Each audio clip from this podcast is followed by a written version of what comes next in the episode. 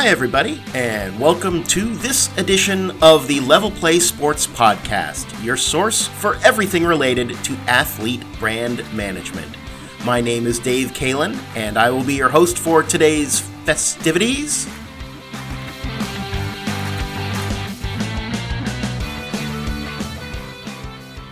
Well, here we are in early June, and there's a lot going on in the sports world.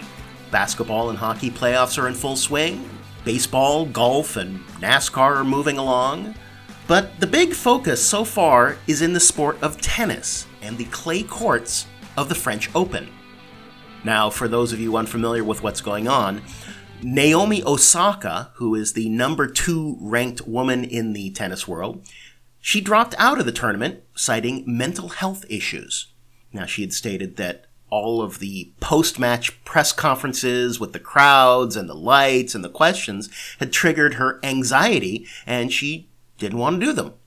Well, the organizers said, no, you do have to do them. That's part of your obligation as a player. And then they fined her $15,000 and then they threatened her with more fines or even disqualifying her if she didn't do the press conferences. So she decided to save her own mental health and withdrew from the tournament altogether. And she has received a lot of support from other athletes, not just in tennis, but from all over the sports world, saying, yes, the fatigue of traveling and the mandatory press conferences and all that can take a toll mentally on somebody, especially someone with a diagnosed mental illness. So this is definitely shining a light on the whole issue of mental illness in sports. It's certainly not the first. Uh, Bubba Watson has mentioned his anxiety on the golf tour. Kevin Love has mentioned his bouts with depression while playing basketball. And Ron Artest, aka Metta World Peace, cited mental issues behind some of his many outbursts both on and off the court. So, yes, mental health is a serious issue. We've come a long way in recognizing it, dealing with it, and treating it. According to Johns Hopkins Medical Center, in the US, roughly 26% of Americans 18 and over have a diagnosable mental disorder. Psychiatric and emotional impairments such as depression and anxiety are considered disabilities under the Americans with Disabilities Act. And thanks to the Affordable Care Act, mental health is now on par with physical health for insurance coverage.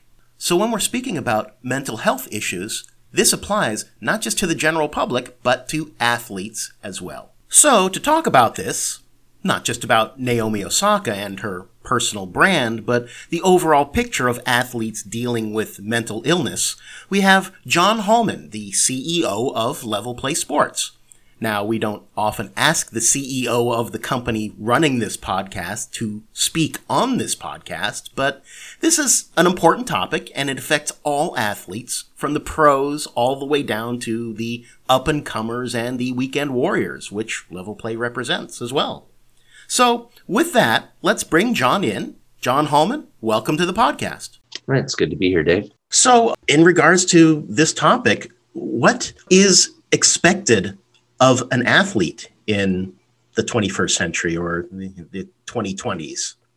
Well, I think there's a there are a number of ways of looking at that uh, question.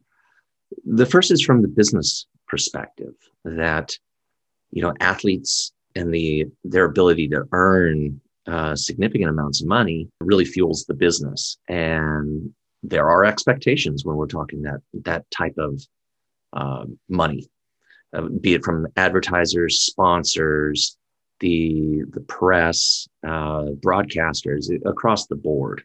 Um, for some people, the the sums of money are just uh, otherworldly. They don't know how they don't know how to put it into perspective. This type of money, and and I think there's a lot of talk around. Well, if you're going to get paid this type of money, it comes at a cost, and the cost is your privacy, the cost is your availability. It, it comes at uh, a cost of how you support the organization, the league, the event, the game, uh, the team you play on. All of these things, I, I think, come to bear when we're talking about the role of an athlete or what's expected expected of an athlete today. And they're all good points, but what gets lost in that when we look at it purely from a business perspective and say, you know, advertisers and broadcasters are putting millions and millions of dollars in and they have expectations and we will contractually obligate athletes is is there a toll on those athletes? Does that tear at them? I'm saying, yeah the, the, the players are considered like a representative of their sports and more media attention to a, a, a tournament or a league helps draw a bigger audience sell more merchandise sell more tickets they have to play the quote play the game outside of actually playing the game. Yeah, you know, it, you know what I mean. Yeah, I do, and I think that you know it's a it's a fair starting point for this conversation to look at it and then work our way back. Mm-hmm. You know, the thing that I think is often forgotten uh, in just presenting the business side of of of the equation is how long did it take for this athlete or a, you know, we'll use Naomi Osaka as a as an example. How long uh, did it take her to uh, reach this level? Many athletes they start as young kids, mm-hmm. and the dedication, determination, the work to get there during their growth years, during when they're both physically and mentally uh, maturing. And it's arguably even harder in an individual sport like tennis or golf or you know a non-team sport. Yeah well i think the challenges across the board are just frankly forgotten about when somebody reaches the pinnacle of their sport. We don't think about where did they come from and how did they get there. There's just a lot of people who sit back and say well they're a millionaire and i'm not and they should suck it up. They this is the cost of doing business and for many athletes they see it that way too you hear it in the interviews and the, you know, I think we sort of laugh at uh, athlete interviews because it's the same cliches over and over again. You know, when they don't do well, well, our team failed to execute against our game plan. okay. Play our game one game, play, play one game at a time. It's like, well, yeah. yeah, of course you do. yeah. Well, you know, we're not going to look at this loss. Uh, there's tomorrow. We will get over it. We're already past it. Really? Have they have they have they acquired those skills that many of us don't have? That if we have a bad day at the office we don't just put it behind us and move on? It can carry forward. It can dramatically affect our career and livelihood. Uh, so you know to bring it back to the to what generated this uh, topic for the podcast i'm first and foremost incredibly supportive of mental health awareness and support athletes as well as people in the sport supporting the athlete that this is big business. There is a lot of pressure and we have to recognize that everybody deals with stress and pressure differently. Exactly. I mean it's a long specifically in tennis or, or any sport. I mean it's a long tour or you know for a team sport it's a long season there's lots of travel there's lots of matches. You have to answer the same questions over and over again. I mean, it can be exhausting even for people who who like press conferences. Yeah, and, and who like to talk. And I don't think it's as simple to say, "Oh, well, you've achieved a certain level of status, so you know you just have to put up with this." I think there's a crossover point. You know, tennis is a is a really interesting sport from a from a standpoint that many of us know the top names, the Federers, the Nadals, the Serena and Venus. We know them, but what about the others that are part of the tour? The the ones who are striving to be the best in class. We don't know who they are. And there's a moment where there's a transition from just being an athlete to being a celebrity. And the amount of increased pressure, stress, obligation uh, greatly increases with celebrity. And maybe that's yes. you know where the the cutover point for somebody as it relates to their mental health happens. That celebrity is not something you train for.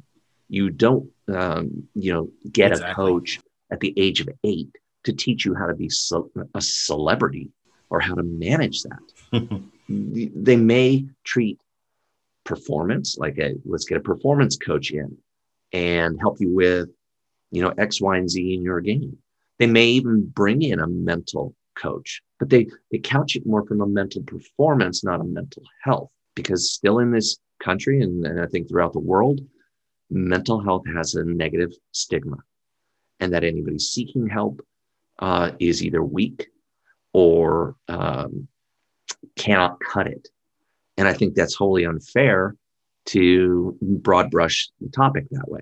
Well, fortunately, uh, I think the issues of mental health have come a long way. Uh, you know, specifically, even just with, with, with athletes, athletes are actually listened to these days, and for what Naomi Osaka has has done has has shed even a, a brighter light on it. I mean, uh, you go back into an athlete, let's just say in the 40s or the 50s, uh, this wouldn't even um, internalize forever, and you never would have even mentioned that they had even they were even shy. They would just say, "Play through it." Yeah, and and the effects of that may have may have manifested themselves in a shorter career, uh, substance abuse, things along those lines that just sort of get swept under the rug. So I do think we're evolving the conversation. I do think that uh, a light is being shown on it, but that light sometimes comes with a negative stereotype that you cannot have a mental health issue and still be strong.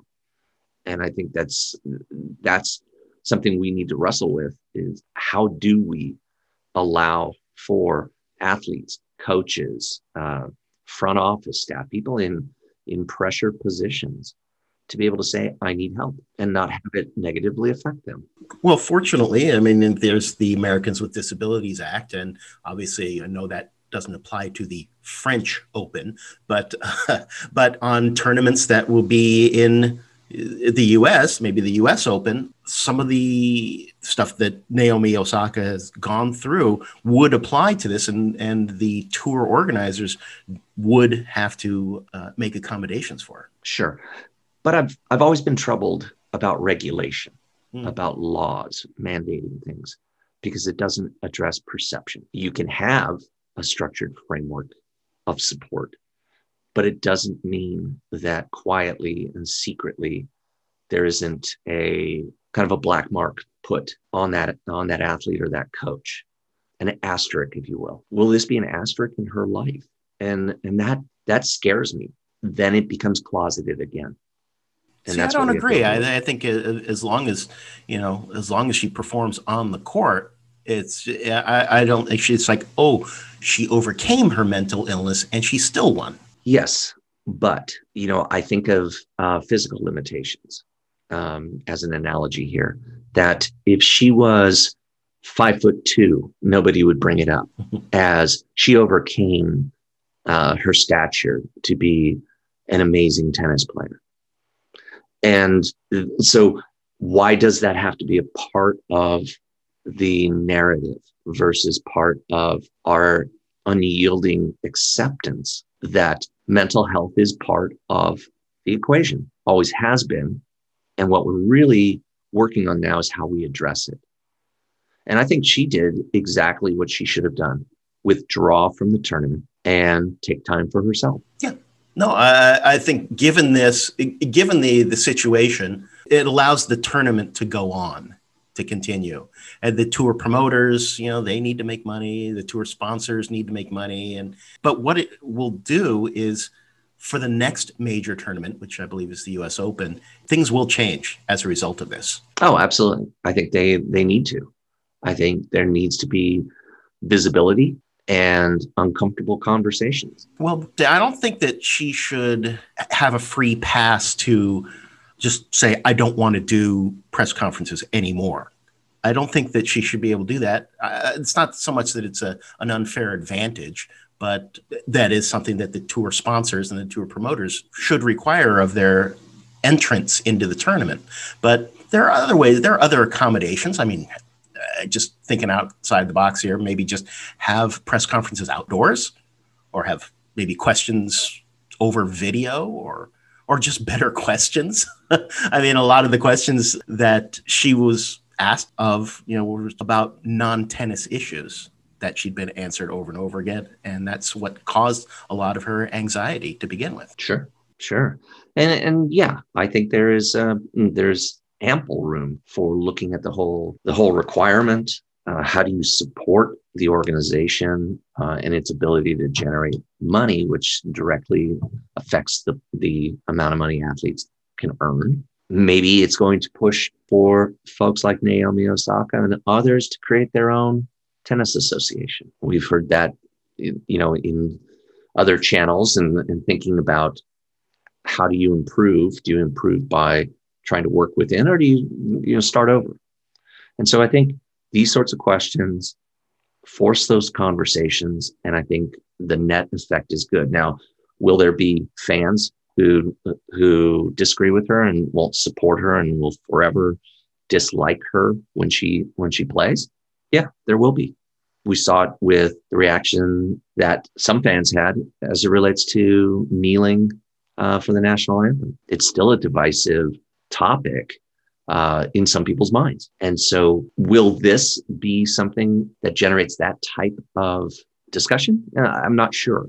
Well, it's also interesting that uh, uh, the, what started Naomi Osaka's you know celebrity is when she won the 2018 U.S. Open when uh, Serena Williams had that kind of meltdown on the court. Naomi Osaka was actually booed for winning at the U.S. Open. If you if you see the videos, she's actually has her visor over her head while accept while accepting the the the the, uh, the trophy to hide her tears, and I guess that's kind of you know that's that's a great way to uh, to start your your career as number one, and that could have triggered the the anxiety just to begin with. Yeah, because that's a pivotal moment when you finally have reached the pinnacle, and your whole life. There were expectations or beliefs of what that moment was going to be like, and to have it be different mm-hmm. can, can leave a mark.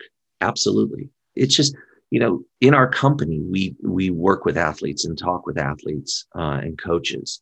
It's part of what we do at level play. We're cognizant of the stress and strain being in sport as a business. Is it any different than you know uh, having a senior level position say at apple i think it's a different type of different.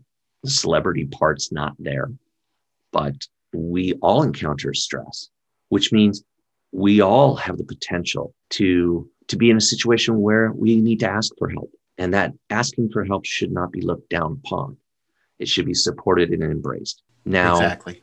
business needs to adjust there will be disappointed sponsors and disappointed advertisers if somebody drops out of a tournament. But do you know what? The tournament will go on. And well and for the record uh, every single one of Naomi's sponsors has been supportive, which is, is tremendous because they're they're speaking with their dollars, and that's what it comes down to in a lot of people's minds.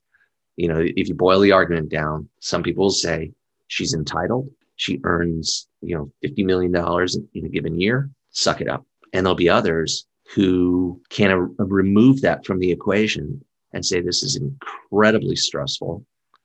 It's incredibly public. I mean, remember the number one fear in people's lives is public speaking. yes. Imagine having to go out and be on camera in a one on one sport like tennis, an individual sport like that. Golf's the same way.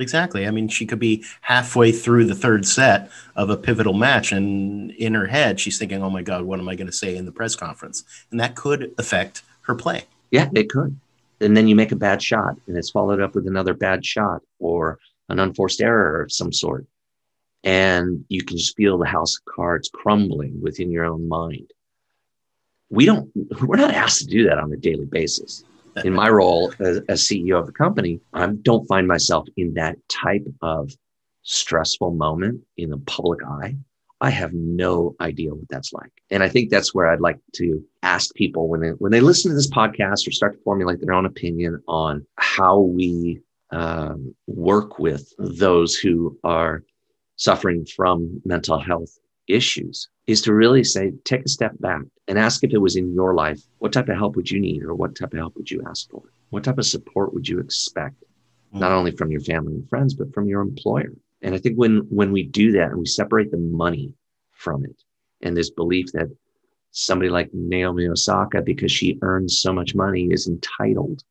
She's not entitled. She's human. Exactly. And that's that's what I walk away with, and it's it's something that that as, as part of what we do at Level Play and the and the companies that we work with, it is something that we bring up all the time. That mental health is an important component, just like swing mechanics in in baseball, or free throw shooting in basketball, or putting in golf. It's part of the equation. It's just now becoming a part of the equation that more people are being it's it's being brought to their attention.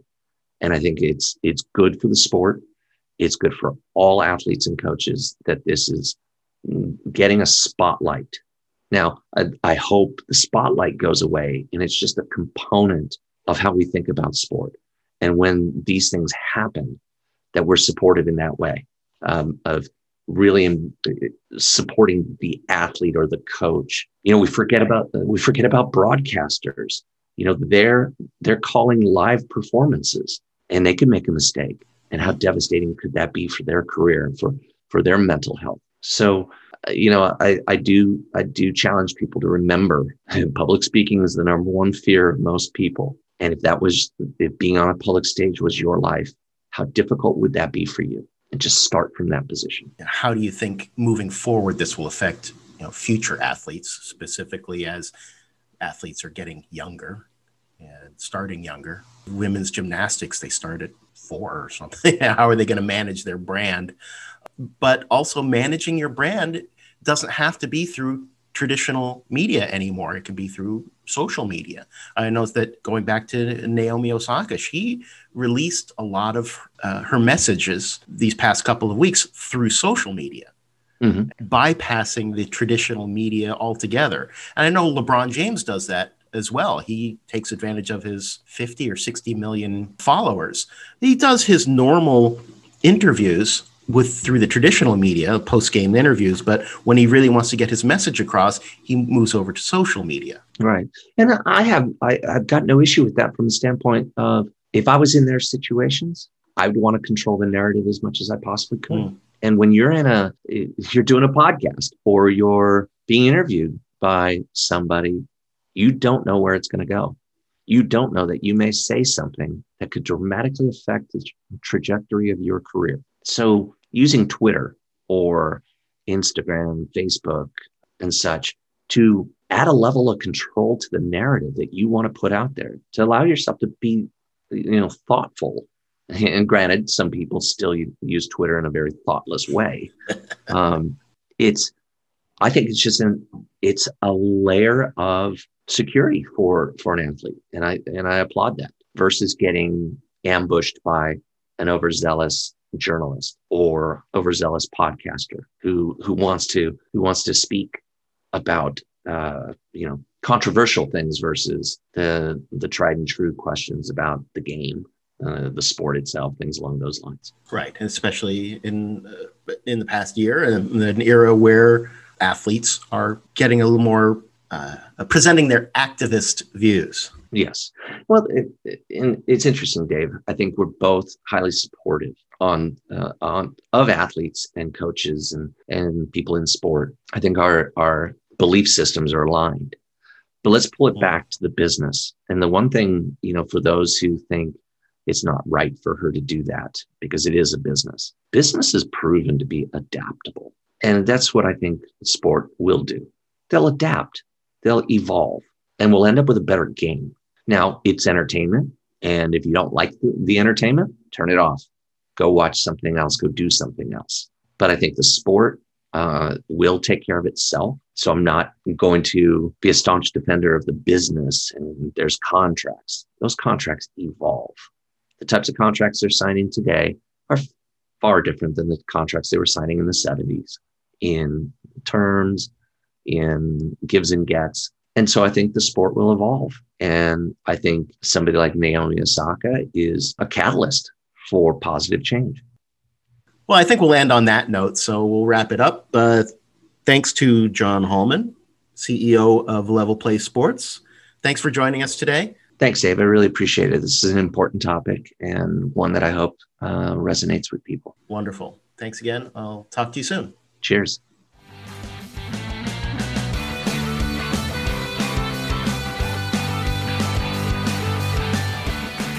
And that brings us to the end of yet another episode of the Level Play Sports Podcast. We ran a little bit long, but it's an important topic, and it'll be interesting to see how this all unfolds in the days, weeks, months, and years to come. Once again, I'd like to thank my guest, John Hallman, CEO of Level Play Sports. Good guy. As always, if you like what you heard today, then please subscribe and you'll be notified of future episodes. And also, if you like what you heard, then feel free to leave something in the comments or send me a message directly. I can be reached at dave at levelplaysports.com. Of course, don't be a troll, but if you do have anything that you'd like to discuss, or if you have any ideas for future episodes, then love to hear from you. Okay, that's it for now. Stay tuned for future episodes of the Level Play Sports Podcast, where we will discuss athlete brand management in more detail. For the Level Play Sports Podcast, I'm Dave Kalen. Have a good one.